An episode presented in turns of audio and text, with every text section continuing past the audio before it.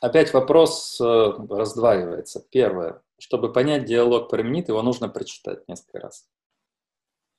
Его нужно прочитать, если рядом нет мастера, который в этом хоть чуть-чуть разбирается, хотя бы магистр философского факультета, или кто-то более знающий, взять хотя бы несколько комментариев. Есть комментарий на английском языке, вот целые такие книги, которые называются «Комментарий к Пармениду Платона». А есть комментарии на немецком языке, есть комментарии на других языках, но лучше, конечно, по-немецки, по-английски. А, и взять, э, читать порциями. Шаг за шагом, абзац за абзацем, глядя в комментарии. Но это путь, который прошел я. Этот путь аскезы. Этот путь, э, казалось бы, простой, но он для многих сложный. Это настолько чудовищная усидчивость и концентрация мысли, что ей надо учиться. Я также учился. Я как вот такой талмудист или христианский богослов или какой-то там мистик. Я учился концентрироваться. Поэтому в идеале лучше заниматься с человеком, который может раскрыть этот диалог, имея уже опыт понимания. И он э, имеет этот опыт понимания и подойдет к вам индивидуально. Он подойдет к вам, к вашему уровню, к тому, как вы сейчас мыслите, и наладит весь этот текст на ваш уровень и попытается этот уровень чуть-чуть-чуть поднимать выше, выше, выше, выше. Потому что философия все-таки личностное знание. Вот ну, как и все знание. Поэтому два пути. Один путь длинный и коварный, обложиться комментариями, хотя бы взять какой-то один англосаксон, английский комментарий, какой-то оксфордский, кембриджский, и читать параллельно с текстом. А второй вариант – взять и то, и другое, но где-то найти еще живую личность, на такая, которая поможет, направит. Возможно, мы в Ковагуру когда-то это сделаем. Когда мы уже накачаем мозги наших э, участников, они будут суперменами, вот, не разбегутся от Платона. И тогда мы будем читать. Потому что а, э, здесь Кова Гуру, я бы сказал, без э, ложных э, отступлений, выиграет по сравнению с философским факультетом. Вот тот уровень диалогов, обсуждения, которые мы демонстрировали, когда читали даже Минон Теотет, вот Влада была в этой группе, и другие диалоги, потом они писали эссе, я могу сказать ответственно, я очень люблю философский свой факультет, но там неправильная метода, как и на других факультетах страны, и не только нашей страны. И России тоже, и Белоруссии, потому что на Западе люди выбирают текст, у них нет обязательной программы. Так что получается, что первокурсник приходит на философский факультет, скромная юноша и девушка, которые краснеют, розовеют. А, им надо вообще азы мышления давать. А им бьют по голове парменидом на первом курсе. Они имитируют знание этого текста, а потом уже никто из преподавателей о пармениде не упоминает. И получается, что самое сложное они должны изучать на первом курсе. А потом, учась еще пять лет, они считают это пройденным материалом. И возникает не встреча с Платоном на философских факультетах. То есть к нему нужно подвести, подготовить. Я бы сказал так, подход к Пармениду идет не по сократовской методе. Философские факультеты работают не по сократовской методе. Они сваливают незрелому уму сложнейший текст. А нужно к этому тексту подводить и где-то на пятом-шестом курсе вооружившись знаниями, его изучать. Вот это э, такое описание проблем. А, к слову о комментариях, был еще вопрос, как вы относитесь к комментариям Лосева? А, с э, Лосевым я прожил много-много дол- долгих лет. Меня связывает с ним целая история личностная. Я его лично не знал, но он один из тех, кто меня формировал. Юноша еще 16-летним, 17-летним, э, когда я был студентом потом, более старше, с 22 лет. И в то время, когда я учился, не было всех этих прекрасных, роскошных западных исследований. Было очень мало книг. И для меня Лосев флоренский а, еще несколько авторов, были Веренцева статьи, были пока единственным источником доступа к Платону. Я очень хорошо знаю творчество Лосева, я мог бы написать о нем не одно исследование. Я могу сказать, что для современного читателя эти комментарии скорее э, запутают, чем помогут. Ими можно пользоваться, потому что они в этих книгах, собрание сочинений просто есть в комментариях и в конце. Но они настолько жесткие, вот, например, когда он рассматривает Парменида, насколько но догматичные в чем-то, а, что это может произвести отталкивающий эффект. А, но есть еще несколько комментариев. Например, есть эм, комментарий к Пармениду Пиамы Павловны Гайденко, именно к сложной второй части. Есть еще книга Васильевой, уже покойной, целая книга о Платоне, и там есть попытки это разобрать. Вот. Но для меня это было пока единственная возможность. Сейчас, в 21 веке, обладая прекрасными комментариями, пособиями, лучше начинать с них. Не забывая благодарить Алексея Федоровича Лосева за то, что он сделал. Я просто хочу избавить наших читателей от ложных ходов. Потом, чуть позже, можете Лосева почитать. Имеется в виду его история античной эстетики и также первое его большое семикнижие, античный космос, современная наука, а, очерки античного символизма и мифологии, где Парменид разбирается в приложениях. Если у вас есть под рукой планшеты, бумаги, карандашики, ручки, А4, вы можете даже за мною рисовать подобные связи. Я начну а, с лейтмотива, который проходит через все диалоги, и покажу, как он возрождается в разных диалогах. Вот Владимир мне задавал вопрос по поводу вот рваного ритма.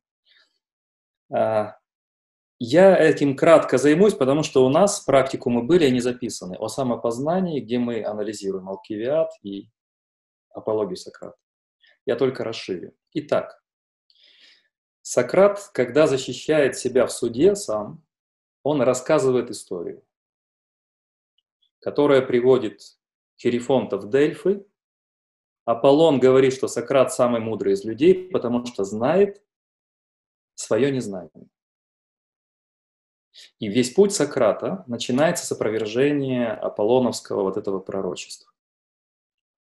Но не все так просто в ранних и среднего по уровню написания диалогах это сюжет дельфийской надписи «Знай себя, познай себя». Варьируется в разных диалогах, в разных контекстах. Я приведу несколько примеров. Если в апологии Сократа знать свое незнание – это значит отличить человеческое мнение от некоего объективного истинного знания. Впервые вводится этот сюжет. В Алкивиаде один юноша Алкивиад становится такой ареной сократовского метода. Сократ говорит, ты хочешь управлять полисом, то есть государством, а можешь ли ты управлять собой? Ты хочешь э, управлять своими гражданами, но знаешь ли ты самого себя? И здесь возникает очень интересный сюжет.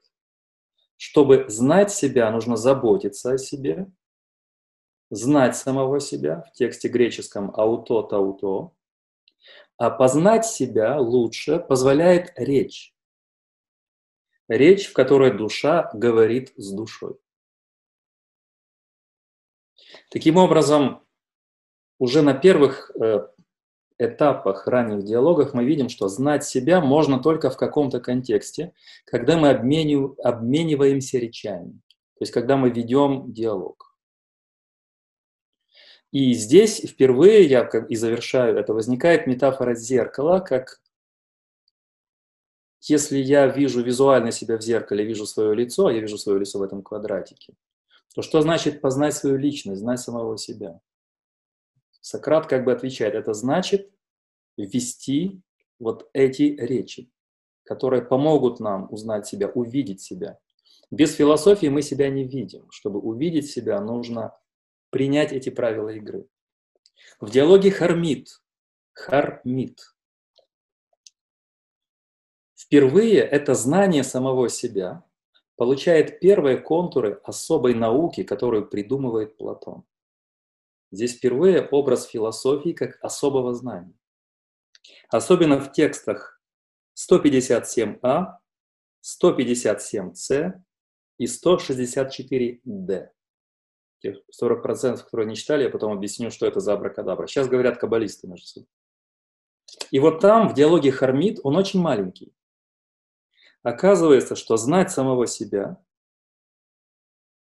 это значит быть рассудительным. И вот здесь я все-таки процитирую из Хармида интересный фрагмент. Сократ снова обращается к дельфийской надписи и говорит о том, что это так захотел Бог, вместо слова «здравствуйте». И когда заходишь к Богу, его «здравствуйте», то есть «привет», «добрый день», звучит как а ну-ка, знай себя, ты знаешь себя? Знай самого себя. Ты заходишь к Богу, Бог что-то требует от тебя. И вот здесь впервые в Хармиде возникает образ самой науки философии. Я процитирую и прокомментирую. Он говорит, что здесь самопознание выступает в образе рассудительности, софросины, то есть целостного видения себя. Рассудительность – единственная наука, имеющие своим предметом как другие науки, так и самое себя. 166c. Рассудительный человек знает, что он знает, а что нет. Потрясающий фрагмент. Здесь то, что дано в апологии Сократа, в Алкивиаде 1, впервые как проект мышления возникает. Есть конкретные науки. Они занимаются конкретными сферами реальности. А есть единственная наука, которая занимается и основанием наук всех, и обращается и на саму себя.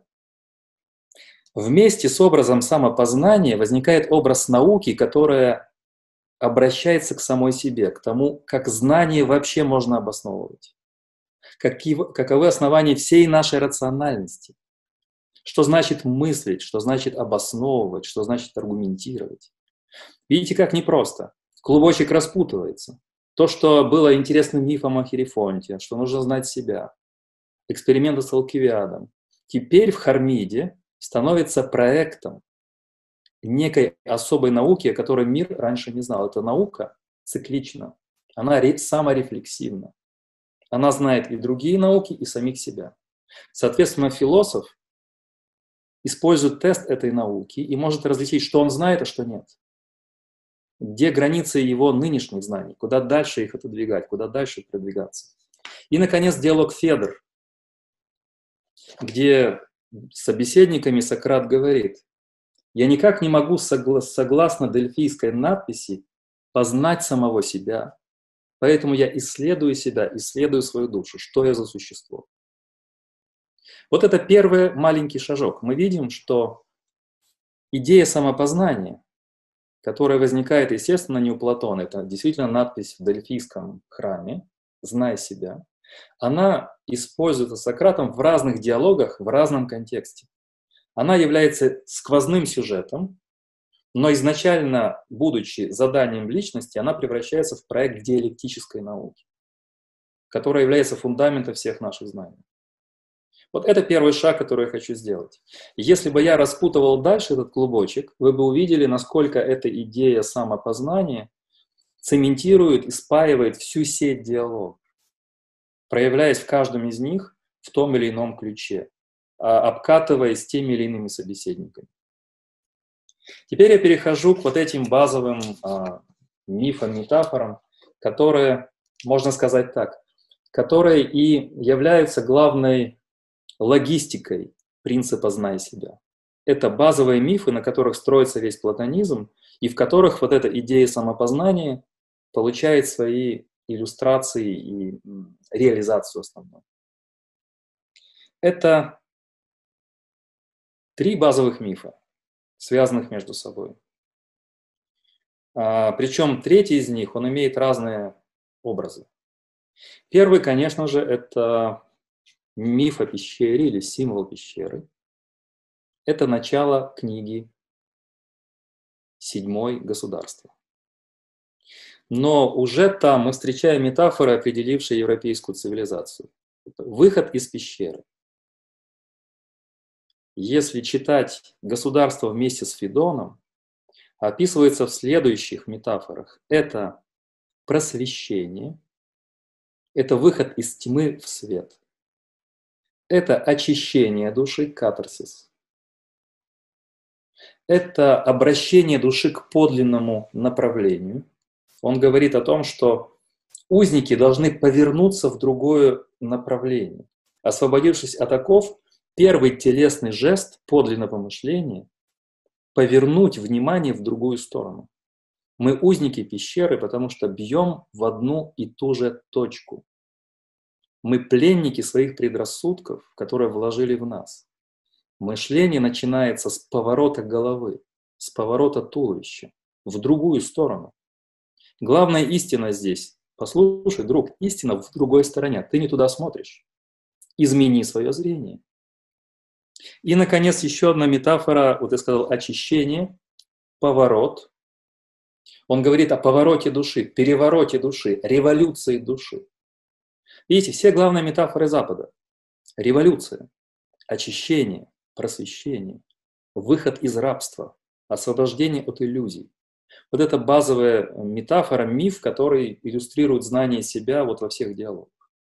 Второй важный миф, а, в конце Федона он описан как а, воздаяние за то, что мы сделали здесь, как миф о загробном или посмертном воздаянии. Не нужно к этому так сурово относиться. Он говорит о приговорах душам, после того, как они совершают свой земной путь. Он там описывает это как кругооборот душ. Когда мы прошли один путь, мы должны пройти таможню, чтобы чемоданы наши просмотрели.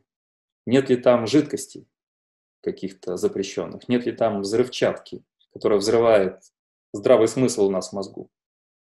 Это не то, чтобы каждый получал рай или ад. Потому что по Платону это постоянный круг перехода из одних состояний в другие. Платон ведь учит о переселении душ. Он считает, что душа проходит стадии. Не нужно цепляться за эту религию Платона, пифагорейскую. Здесь очень важная истина о том, что мы проходим какие-то этапы пути. Итак, миф о загробном воздаянии. И, наконец, очень третий, важный третий образ – это миф о душе. Смотрите, миф о пещере, миф о воздаянии и миф о душе. Псюхе. Платона очень часто душа, сознание, разум, личность употребляются как синоним. Ну, не личность, а человек. Душа, сознание, разум. И главное, главный принцип каждого из нас, то есть наше внутреннее «я» или наш внутренний человек. И здесь я бы представил вот этот миф о душе в двух перспективах. Первый из них – это диалог Федор. На ваших листиках напишите это абракадабру, Федор.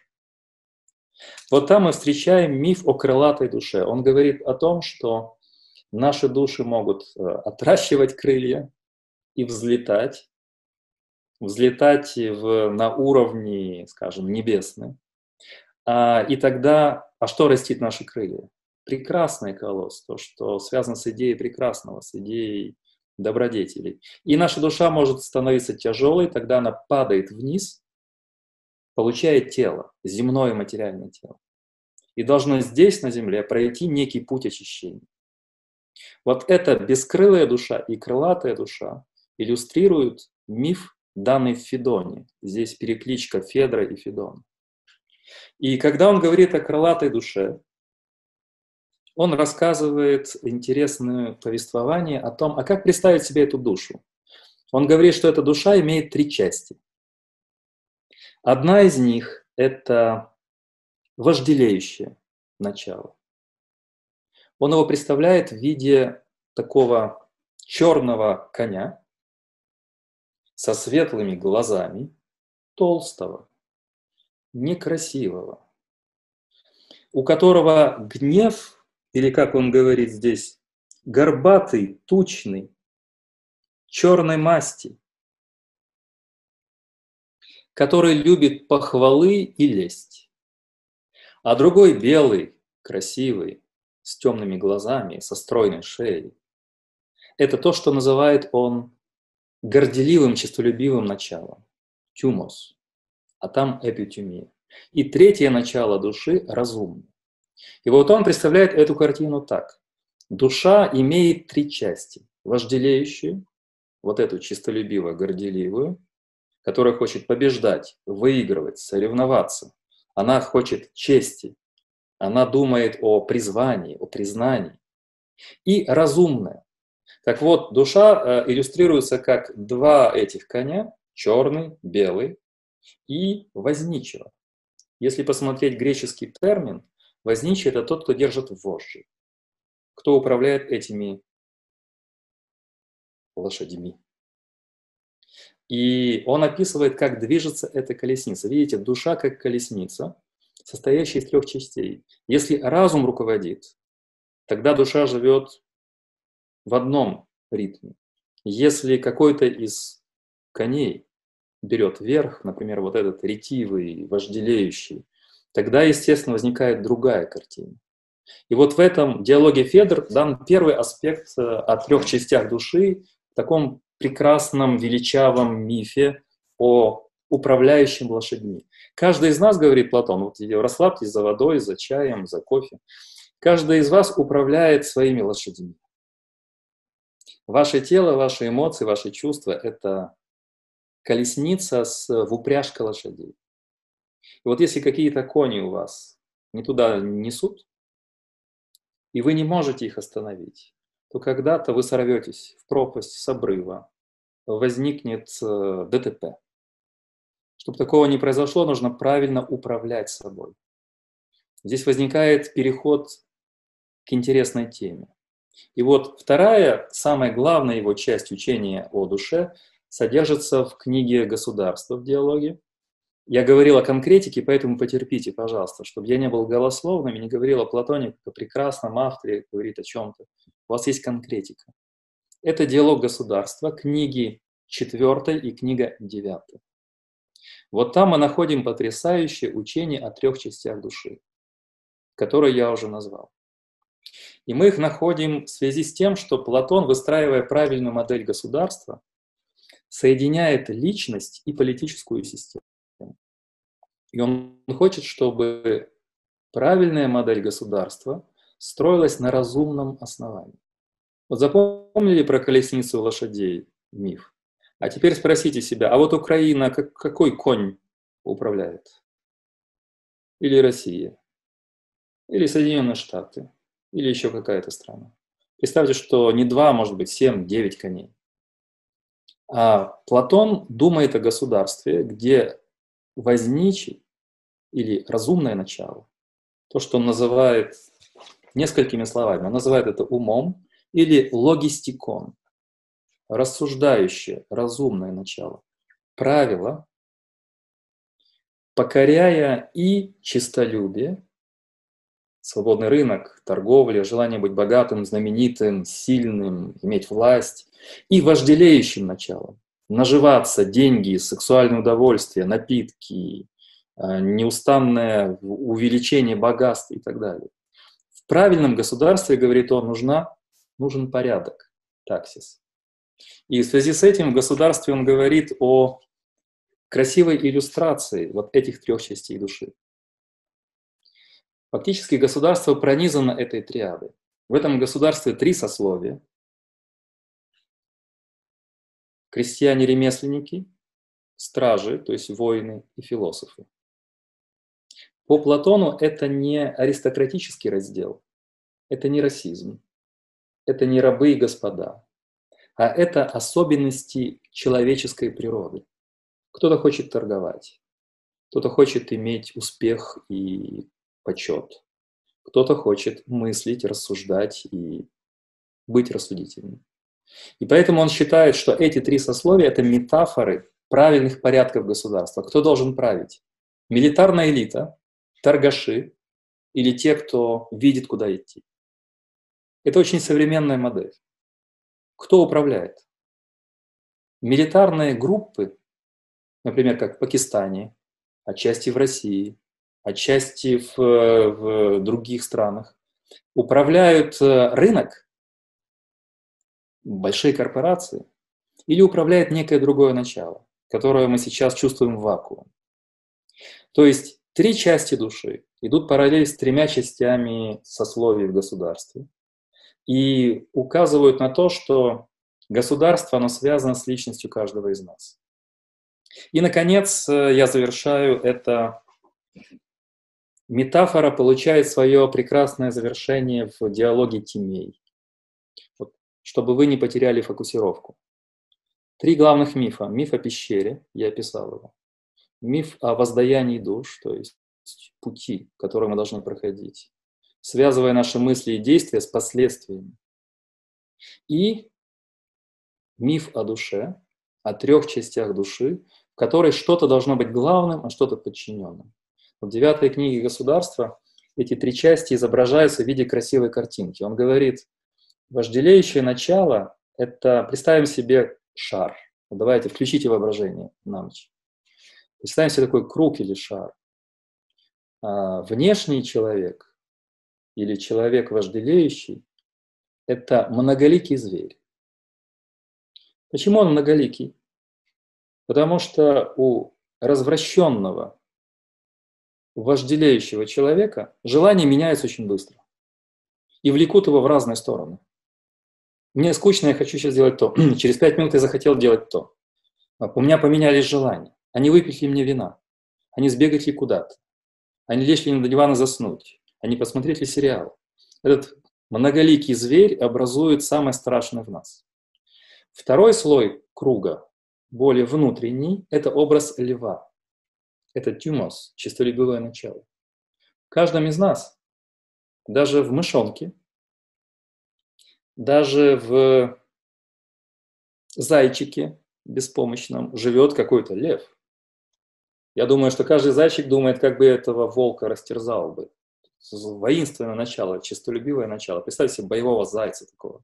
Или боевую мышь, которая преследует кота. И самый внутренний слой этого образа – это представление о внутреннем человеке. Здесь впервые появляется это словосочетание, которое потом будет у неоплатоников, в христианстве, у апостола Павла. Нам нужно пробудить внутреннего человека, нам нужно его высвободить. Нам нужно, чтобы он уравновесил многоликого зверя и льва в каждом из нас. Вот эти образы, слои, они хорошо прописаны здесь. И, наконец, диалог Тимеи, где очень много красивых историй. Если говорить, сделаю отступление на 30 секунд, если говорить о том, где целостная философия Платона изложена, это диалог Тимеи. В Тимее дана вся как бы, доктрина Платона.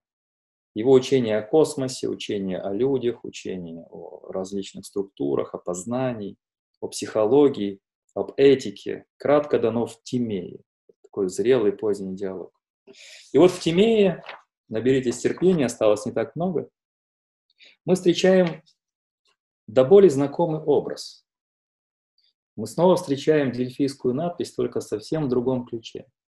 Он говорит, что великий демиург или мастер мировой, создавая космос, как некое живое целое, Платон мыслит космос как живой организм распределил это живое целое по различным регионам и частям. Он создал его из разных элементов и придал ему разные типы движений и разные геометрические, потом там будут существовать разные геометрические фигуры. Это разные типы движений. Самое благородное божественное движение, сказано в теме, это круговое движение. Ничего мне не напоминает? Круг, который возвращается к себе. Для античности шар – это идеальная фигура. Круговое движение – это движение ума, сказано в Тимее.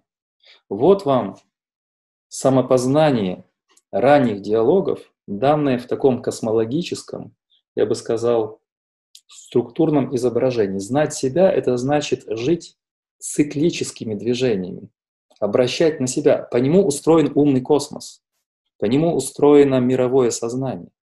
Потому что всякое осознание – это возврат к себе. Всякая рефлексия, осознание любого факта – это возврат к себе. это информация, оценка и ее осмысление. Здесь в нас живет космическое самое благородное движение, говорит э, Платон в Тимее. Интересно, что Данте в третьей части Божественной комедии в рае так изображает Бога и ангельские чины.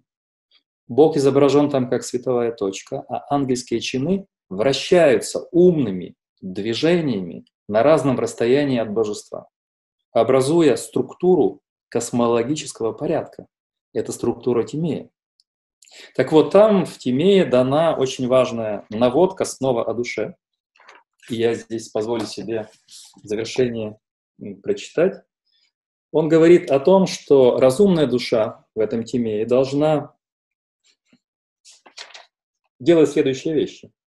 Если человек отдается любовью к учению, стремится к истинно разумному и упражняет соответствующую способность души, то есть разумную часть души, преимущественно перед всеми прочими, он, прикоснувшись к истине, обретает бессмертные и божественные мысли, а значит, обладает бессмертием в такой полноте, в какой его может вместить человеческая природа, поскольку же он неизменен в самом себе, пествует божественное начало. Но Аверинцев тут слишком красиво по-русски перевел, пествует. В греческом оригинале там слово терапия, заботиться о своем божественном начале. И вот там в тексте даймон. Философ или мыслящий человек заботится о своем внутреннем «я», заботится о своем духе.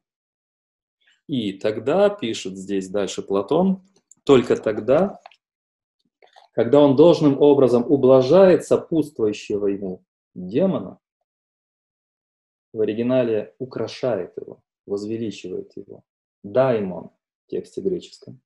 Сам он не может не быть в высшей степени блаженным, эвдаймона. Потому что по-гречески быть счастливым – это значит быть, иметь хорошего Бога внутри себя. По-гречески эвдемония, счастье, означает быть носителем правильного Бога. А другой термин, который означает несчастье, что значит быть несчастливым? Это быть как от даймон, человек с плохим Богом. И в Тимее сказано, что божественное начало дало каждому из нас это внутреннее уникальное «я», даймон. И задача философа пробудить это внутреннее начало с помощью определенных процедур, с помощью определенных размышлений, то есть науки, которая дана в образе диалектики, рассудительности круговых движений. И это есть путь к счастью. Потому что круговое движение – это вечное движение. Потому что правильно мыслим, мы приводим себя в порядок по образу порядка Вселенной. А, здесь космология и познание связаны между собой. И тем самым Платон считает здесь, что между тем, если есть движение, обнаруживающее родство с божественным началом внутри нас, то мы мыслительные круговращения Вселенной. Пусть вас не смущают эти слишком темные эзотерические фразы. Здесь очень простая структура. Я показал вам, как три главных мифа взаимодействуют между собой.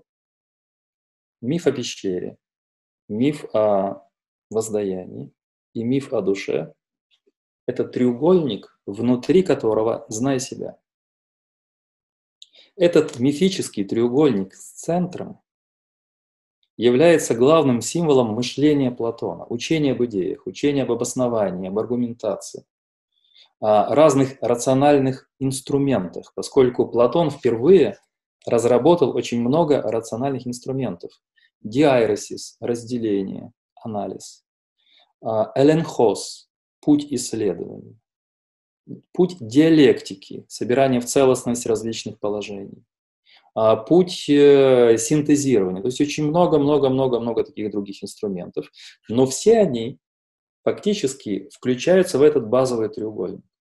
Знание само по себе является осуществлением вот этих символов, которые сейчас мы с вами рассмотрели. А, если э, сейчас я обобщу всего в трех фразах это, можно сказать так. Мне задавали вопрос о целостности платонизма. Вот этот треугольник мифологический, я его так называю, показывает нам как раз вот эту целостность, этот фокус, в котором каждый из нас. Насколько мы проявляем в себе духовное начало. Насколько мы на самом деле мыслим, а не пребываем в иллюзии. Насколько наше мышление и поведение взаимодействуют с другими людьми и со всем миром. Это очень актуальная тема в связи с тем, что сейчас происходит и с пандемией в том числе, и с экологическим кризисом в том числе. Настроить свое мышление и поведение на более целостную программу. Не жить в каких-то изолированных группах, национальных каких-то государствах или каких-то группах интересов, а настроить это на другой ритм. И Платон в этом смысле дает главную программу с этими мифами, образами, которая и создала, я называю это ша шахматными правилами. Все играют в шахматы по правилам, написанным Платоном. Если мы начинаем анализировать, обосновывать, различать, а, связывать образы и аргументы, мы становимся платониками. А, вот эти образы, если... А, я думаю, что мы сделаем так. Я Владе перешлю перечень этих фрагментов, с указанием этих вот вещей. И вы можете еще раз пройтись по этим символам и мифам самостоятельно. А, чтобы э, прикоснуться к философии Платона, поскольку я с вами говорю здесь и предлагаю свое видение, я могу вас отослать к двум своим курсам, к истории античной философии и к истокам философского мышления. И там есть лекции о Платоне, и данные в целостности и в деталях. А также есть отдельные лекции о Платоне, прочитанные вне этих курсов. И в первую очередь, конечно, наши разборы на Кова Гуру. Я упоминал ряд диалогов, и вы можете зайти на Кова Гуру и посмотреть наш разбор апологии Сократа, наш разбор Алкивиада 1, а, Тимея, Минона, 6-7 книги государства чтобы собрать эту картинку, которую я вам сегодня предложил, в более таком детальном, детальном режиме. А, теперь несколько терапевтических вещей. Вы поймите, что кому-то из вас это показалось до ужаса эзотерическим и непонятным. Но я хотел сделать э, определенный шаг вперед, уважая тех, кто уже читает Платона, и тех, кто впервые к нему приступает, чтобы у вас было то, что вы не найдете на первом шаге самостоятельного знакомства. Я бы сказал, что польза моей с вами беседы для тех, кто начинает читать Платона, обнаружится чуть позже, к сожалению. Потому что для начинающих я бы мог прочитать начальный курс о философии Платона, но это было бы повторением каких-то азов. То, что я сказал сейчас, будет раскрываться постепенно, когда вы начнете читать Платона. И мои слова, мои цитаты, образы, сравнения будут по-другому восприниматься через месяц, два, три, четыре, пять. В этом была моя задача, чтобы не говорить о банальных вещах, об азах, а предложить вам некий ракурс. Если у вас есть вопросы, я на них отвечу. А, я завершил вот этот мифический треугольник, о котором я говорил. Пожалуйста. Спасибо. У нас есть еще вопросы из чата. Вопрос от Виктора. Он пишет, что у него не получается читать Платона, точнее, получается один раз из пяти. Он прочел э, Фиак, Алкивиат 1, и это было 15-20 подходов. Получается, что нужно какое-то определенное состояние, а какое он не может отловить. Посоветуйте, как готовиться и настраиваться на серьезное чтение. А, под объявлением и у меня на сайте есть Материал называется так, как читать Платона. Я там разработал четыре уровня. Четыре для начинающих, четыре для продвинутых, четыре для средних и совсем продвинутых. И дал литературу, которая поможет прочитать Платона. Если нужно продублировать, я еще раз перешлю Владе. А, ссылка уже в чате. А, ссылка уже в чате. Поэтому дело не в состоянии и в настрое. Состояние это если вы меня спросили, вот я хочу заниматься наукой или я хочу заниматься... Я хочу написать великий роман. Начинал его писать пять раз, но у меня не было соответствующего вдохновения. расскажите мне, как вдохновиться для написания великого романа. Мой ответ будет такой. Общаться с вдохновенными людьми, которые могут вдохновить. Себе вдохновение искать можно, оно может прийти, может не прийти, но это очень прихотливая, несистематическая вещь. Нужно в себе вырабатывать определенную ритм вхождения в какие-то тексты. Если у вас есть желание понять Платона, а там моя как бы структура вот этих диалогов уровней, тогда вы приложите усилия, и я всегда даю, у меня есть другие видео, как писать эссе, как читать тексты. Читать я рекомендую с А4. Выписывать общую структуру, не цитировать, не выписывать цитаты. Попытаться вначале разбирать главные переходы, аргументы, связь аргументов с символами в тексте. А, составлять много схем, рисунков, попытаться найти кого-то, с кем можно было бы это еще обсудить. Например, в нашем с вами режиме таком. То есть текст должен оживать, с ним нужно играть, его нужно по-разному представлять в виде рисунков, схем, базовых слов, базовых метафор. Подбирать потом свои примеры, передавать какие-то аргументы Платона собственными предложений. То есть завершаю это практическое указание так, рекомендацию мою, потому что я прошел это очень долго, долгий путь. Э, Платон — это не книга, которую мы открываем, начинаем читать, не пошло, закрываем. Это текст, который изменит вас таким образом, как ничто другое в этом мире. И к этому нужно относиться как к некоему действу, как к некоему опыту прохождения, изменения себя. Это все равно, если бы мы сказали, я хотел за себя изменить, не пошло, нет вдохновения. Я захотел сделать переворот души, по-другому посмотреть на мир, а мне не захотелось. Это особый текст, я как раз вначале и подчеркнул это. Поэтому рисунки, схемы, свои примеры, найти людей, с которыми можно это обсудить.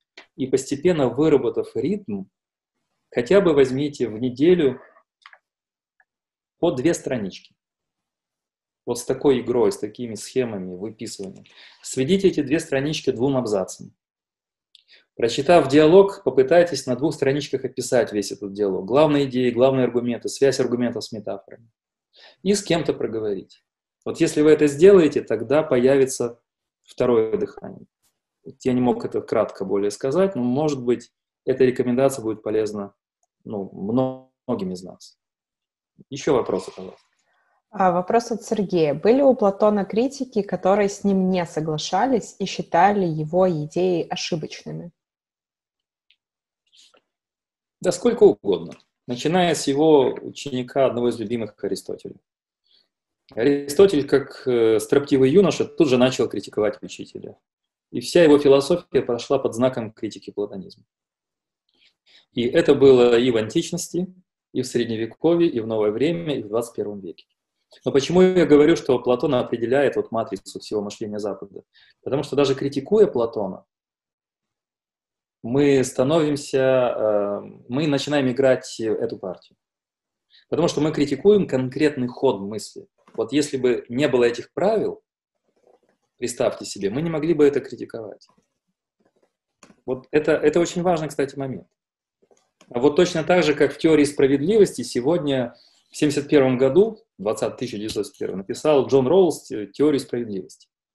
И вот современные авторы говорят, сегодня когда мы пишем о теории справедливости, мы можем или продолжать идеи Роуза, или критиковать их. Но по-другому мы о справедливости говорить не можем. У нас уже рамки. Или мы продолжаем мысли Роуза, или мы его критикуем. Но критикуя его, споря с ним, мы попадаем в орбиту Роуза, понимаете?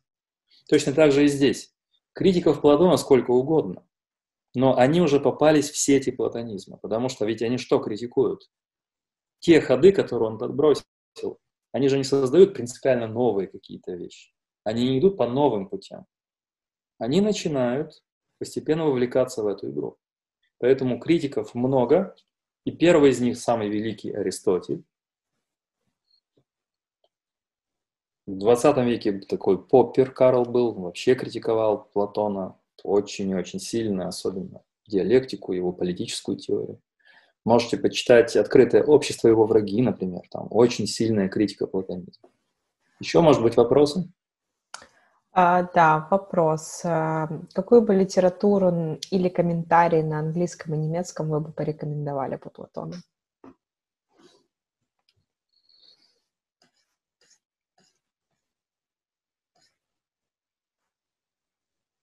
Э, в э, академических изданиях англосаксонских я могу порекомендовать очень просто. Вы можете взять такой тест.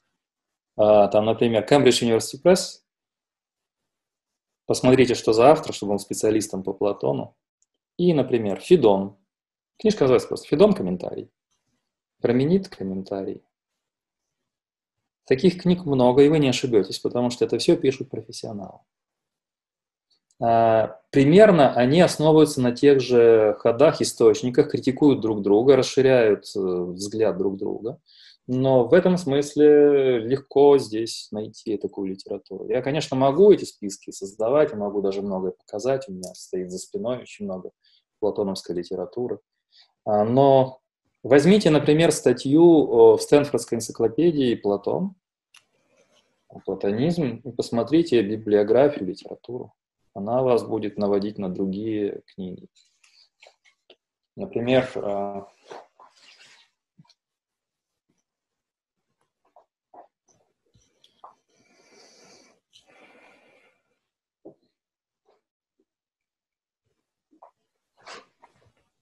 Я вернулся, я никуда не ушел, я здесь.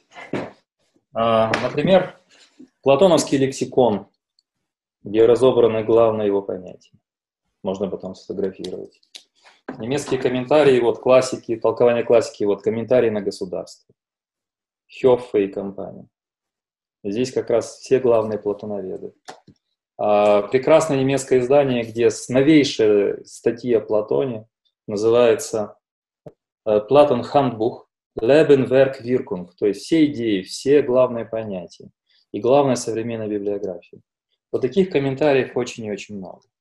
Каждом издании диалогов, например, если вы читаете по-итальянски, в этой серии Бампьяни, изданы почти все диалоги в итальянских переводах с большими комментариями и предисловиями. Вот почти все, Променит, Софист, Федон, Алки, стоит у меня за спиной. Всегда есть комментарии. А, очень много сделали поляки. Например, прекрасное издание польское «Поздний Платон и древние академии». Борис Дембинский. Есть еще такая киевская. А поляки уже делают серьезные шаги в платоноведении и проводят международные симпозиумы и уже признаны. Если говорить о центрах, это, конечно, Британия, это Тюбинген, Германия вообще, это уже Польша, это Италия, ученики Джованни Рали, Миланская школа. Ну и, конечно, это французские авторы. А вот недавно переведенный, есть он в библиотеке Кова Гуру, это Бриссон, Платон. Там тоже введение, его главные идеи об академии, о текстах. Очень рекомендую эту книгу. Сейчас ее здесь нет под рукой, но имейте в виду. А, вот, вот я дал... показывает Андрей. Да, вот, вот Андрей показывает, да, вот. Как и называется? Платон, да? Да, Платон она называется. Вот он называется. Вот если вы возьмете вот эти две маленькие книжечки, которые я вам давал, «Слезок» и вот э, ту книгу «Н», «Энс» и вот э, эту, три книжечки, это хорошее будет вступление. И потом вы можете потом продвигаться к более сложным комментариям, более сложным книгам. Вот мы вам построили такой конструктор продвижения. Первые три книжечки, которые я вам показывал, Тут еще есть вот книга о Сократе, недавно изданная тоже Оксфордской общее введение. Начните с маленьких книжечек, как читать, общей биографии, главные идеи. Потом будете продвигаться к серьезным монографиям и комментариям. Но ничего не заменит чтение самого Платона. Платон перевешивает все эти, это только инструменты понимания. Всегда столкнитесь с самим Платоном. Не читайте пересказы. Мне всегда задают вопросы, что раньше, тексты или комментарии. Ну, конечно, все-таки параллельно лучше. Но тексты главнее. Испытайте себя, попытайтесь с ними поработать. Какие еще вопросы? А, я думаю, последних два вопроса от Дмитрия. А, он говорит, вы несколько раз упомянули, что Платон — это основа Запада. Имеет ли он влияние на восточные взгляды и кто является восточным Платоном? На восточные взгляды, ну, слово «восток» не, не, оно разнолико. Так понимаю, «восток» — это имеется в виду Индия, Древний Китай и так далее. А Платон влияет на несколько культур, я сказал. Культуру христианскую, иудаизма и ислама. А это, извините, большая часть мира. А если говорить о влиянии а, взаимодействия платонизма с восточной философией, Э, были и на Западе, и в Советском Союзе попытки написать подобные книги. Например, Шейман Топштейн в 70-х годах написала книгу, она же переводчица ряда диалогов здесь, а, о философии Платона и Ведах, усматривая там определенное влияние. Но я, как человек, долго изучающий Платона, понимаю, что, ну, конечно, отношения между или взаимодействие, скажем, древнего Китая и Запада началось достаточно поздно. А первые послы из Китая пришли к во двору императора Августа, это уже первый век нашей эры. Волна связи была больше экономическая, торговая, бытовых вещей наказал. Потому что Китай был достаточно замкнутой культурой. Долгое-долгое-долгое время, вплоть до 19 века. Ну, конечно, но это замкнутый мир. Я же не говорю о Японии. А если говорить о Древней Индии, то здесь другая загадка, что есть параллели между логикой индийской и логикой Аристотеля. Но опять же, в Индии Платон пришел достаточно поздно, и это настолько самодостаточная культура, что западные философские влияния туда не доходили. Они появились там только последние два века, потому что такие люди, как там Ганди, Не, они учились в э, британских университетах, и, естественно, они там читали Платона, изучали западную философию. Но до этого связи таких не было. Если мы спрашиваем о том, кто является восточным Платоном, я скажу самонадеянно и дерзновенно, что Платон уникален, и на Востоке нет ничего подобного. На Востоке есть разные великие учителя, есть э, Конфуций, есть э, буддийские философы прекрасно, там Нагарджуна, например, или а, целое направление философии буддизма. Далай-лама нынешний говорил о том, что воспитание буддийского монаха это, в принципе, было воспитание философское образование. И его ю, ребенком и юношей натаскивали не на какие-то там ну, ну, такие вещи далекие от всего. Это были вещи, связанные с философией. В буддизме своя философия, средневековая, там, логика, метафизика и так далее. Но какого-то одного автора, который бы сформировал всю матрицу или основу древнеиндийской мысли или древнекитайской мысли, таких авторов не было. Это еще раз говорит об уникальности Платона, который сыграл на всех уровнях. Какой еще вопрос завершающий, может быть? А, вопрос от Владимира. Даю вам слово. Ну, спасибо за прекрасную лекцию. Я за всеми вашими лекциями слежу и смотрю, и вы действительно не повторили. Это что-то совершенно новое, интересное, крайне списал по блокноту. У меня два вопроса. А, первый вопрос. А, нет ли ощущения, что мы сейчас приближаемся только еще к пониманию Платона, несмотря на то, что две с половиной тысячи лет прошло, и мы только входим э, в действительно мир Платона, а до этого это был аристотелевский мир, но сегодня мы, читая Платона внимательно, видим, что Платон походя а, касается той логики, которая изложена у Аристотеля, Платон походя касается тех э, идей и категорий, что изложены у Аристотеля. То есть нет ли такого ощущения, что мы только сейчас подходим к массивному пониманию Платона и его, цело, цел, его целостности? И второй вопрос сразу же, а, он связан с предыдущим, наверное, который был здесь уже до этого. А, как так получилось, что Платон вот такой таким айсбергом возник, либо он какой-то сверхгений, может быть, пришелец со звезд, я уж не знаю, а, либо, может быть, он просто, как, вот знаете, Стив Джобс, э, гениальный литератор-дизайнер, э, который синкретичен и вобрал просто огромное количество а, каких-то гениальных мыслей своего времени и воплотил их вот в один такой труд. Спасибо. Я начну с последнего вопроса. А, я не могу с этим согласиться в том значении, что он дизайнер и собрал то, что уже было, потому что мы видим чем больше мы читаем диалоги, мы видим потрясающую связь внутреннюю между разными идеями, метафорами и мыслями. Только тот, кто видит изнутри, порождает знания изнутри, видит все связи, он мыслит оригинально и уникально. Это мой ответ, что такое вообще быть оригинальным. Значит, увидеть все многообразие мира, исходя из своего внутреннего принципа.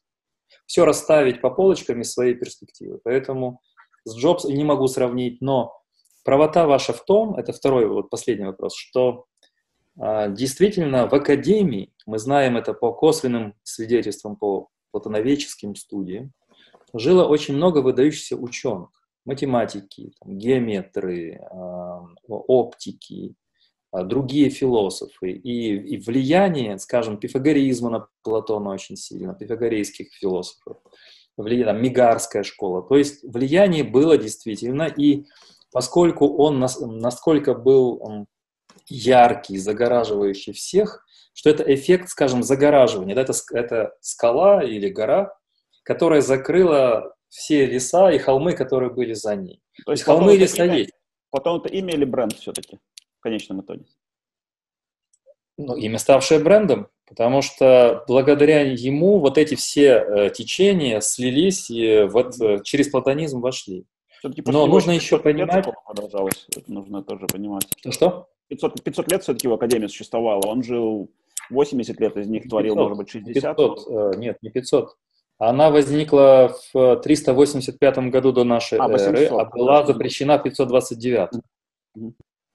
Но потом все равно она существовала у христианских мыслителей и так далее. Но тут другой важный момент. Э, нужно понимать, что тексты Платона — это первые полные дошедшие до нас тексты. Об этом говорят все пособия. Потому что была школа, которая свято сохраняла эти тексты, но они все равно до нас дошли чудом. А ирония истории могла состоять в том, чтобы, если бы эти тексты пропали, давайте смоделируем, то тогда философия создавалась бы и собиралась бы из других источников. Вот тот конструктор, о котором вы говорите, он бы собирался где-то через Аристотеля, через какие-то фрагменты стоиков, а, и все равно это было бы что-то интересное, важное, глубокое, но без вот этого фундамента, который представляют эти тексты. А по поводу первого вопроса, насколько мы продвинулись или только сейчас открываем Платона, у меня такое же ощущение, когда я впервые попав в Германию и сделав копии этих текстов, купив книги тюбингенцев, а, у меня был эффект э, открывателя Америк. Я до этого читал много Платона, изучал, а здесь было нечто принципиально иное. С тех пор многое изменилось, и эта школа обросла новыми учениками, другим уровнем. С ней тоже спорят, это не единственное толкование Платона. Но действительно достигнута небывалая э, высота толкования этих текстов по сравнению с первой половиной XX века и с XIX веком. А, в XIX был такой гений, это Гегель и Шлейермахер, которые впервые открыли Платона на философском уровне изнутри философии. Вот если говорить о XIX веке, это Шлейермахер и Гегель. Но, конечно, они не читали эти тексты так вот. Ну, Шлейермахер перевел на немецкий Платона, и он впервые дал теорию диалога. И, кстати, есть у Слезака там несколько страничек этому посвященных. Но действительно ни Шлейермахер, ни Гегель такого уровня не достигали. Добавьте к этому еще уровень другой классической филологии, возможности, открывшиеся новые тексты, новые рукописи, новые косвенные свидетельства, новые техники исследований. И здесь, конечно, ну, высота необычайна. Тем лучше для тех, кто начинает сегодня изучать Платон. Потому что если бы, например, вы, мои дорогие слушатели, взяли Платона в викторианскую эпоху, то там бы все э, намеки об однополой любви, все эти вещи о красоте юноши, они были там стерты и уничтожены, заменены. Естественно, викторианский Платон – это одно. Платон эпохи просвещения – это другое. Вот сегодня мы имеем такого приближенного к первому такому адекватному, аутентичному чтению Платона. Но, возможно, это ошибка восприятия. И, возможно, через 20-30 лет исследователи скажут, а, вот какие они были наивные. Вот теперь мы начинаем понимать Платона. Я готов э, отдать голову таким, такой гильотине будущих поколений, потому что мой учитель Платон от этого только выиграл. когда каждое поколение говорит, ах, они не знали Платона, и мы только сейчас начинаем его по-настоящему понимать, это работает на нашего учителя, на Платона. Это значит, что Платон на всех уровнях, чем дальше идут поколения, тем глубже он понимается. А значит, эта глубина была у него тогда, в IV веке до нашей эры. Есть что открывать в 21 веке в Платоне. Ну, можно только порадоваться. Ну что же, мы подходим к завершению на такой оптимистической ноте. Во всех этих вещах выигрывает Платон, и меня это радует. А, я э, могу обобщить так, э, в трех предложениях. А, я показал главное свойство диалогов Платона, дав определенные ключи для тех, кто уже читал Платона или подступает к нему. Нужно об этом помнить. Это необычные тексты, многое не скрывают. Второе. Я показал, что эти тексты образуют некую целостность, и эту целостность можно описать в виде базовых метафор, символов, которые обозначил в виде мифического треугольника с центром дельфийской надписи «Знай себя».